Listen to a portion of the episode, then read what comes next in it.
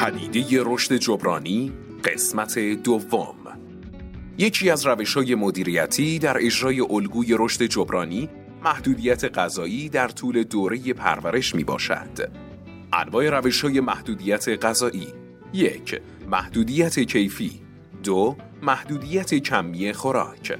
در روش محدودیت کیفی معمولا جیره های تنظیم شده توسط کارشناسان رقیق می شود در روش محدودیت کمی خوراک کمتری در اختیار پرنده قرار می گیرد.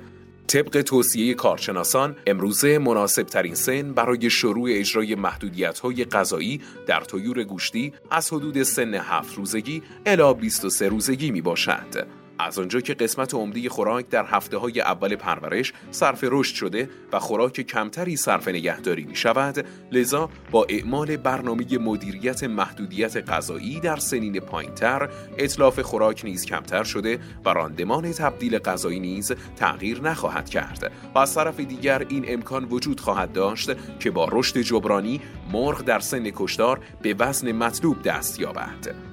با ادامه برنامه محدودیت غذایی از سن 23 روزگی به بعد از آنجا که پرنده فرصت رشد جبرانی را نخواهد داشت این امر موجب می شود که مرغ در سن کشتار به وزن دلخواه دست نیافته و لذا از نظر اقتصادی مغروم به صرفه نخواهد بود. با ادامه برنامه جیرهبندی از سن 23 روزگی به بعد تلفات به صورت قابل توجهی کاهش یافته و با اعمال برنامه های محدودیت غذایی علاوه بر اینکه در وزن نهایی مرغ در سن کشتار تأثیر چندانی نخواهد داشت بلکه سبب بهبود راندمان غذایی نیز شده و بروز عوارض متابولیکی و به طبع آن تلفات کاهش قابل ملاحظه‌ای خواهد داشت. کارشناسان تخصصی شرکت آریاداتیس پرور به صورت رایگان مشاوره های لازم را در ارتباط با مبحث فوق به پرورش دهندگان گرامی ارائه داده و در کنارشان خواهند بود.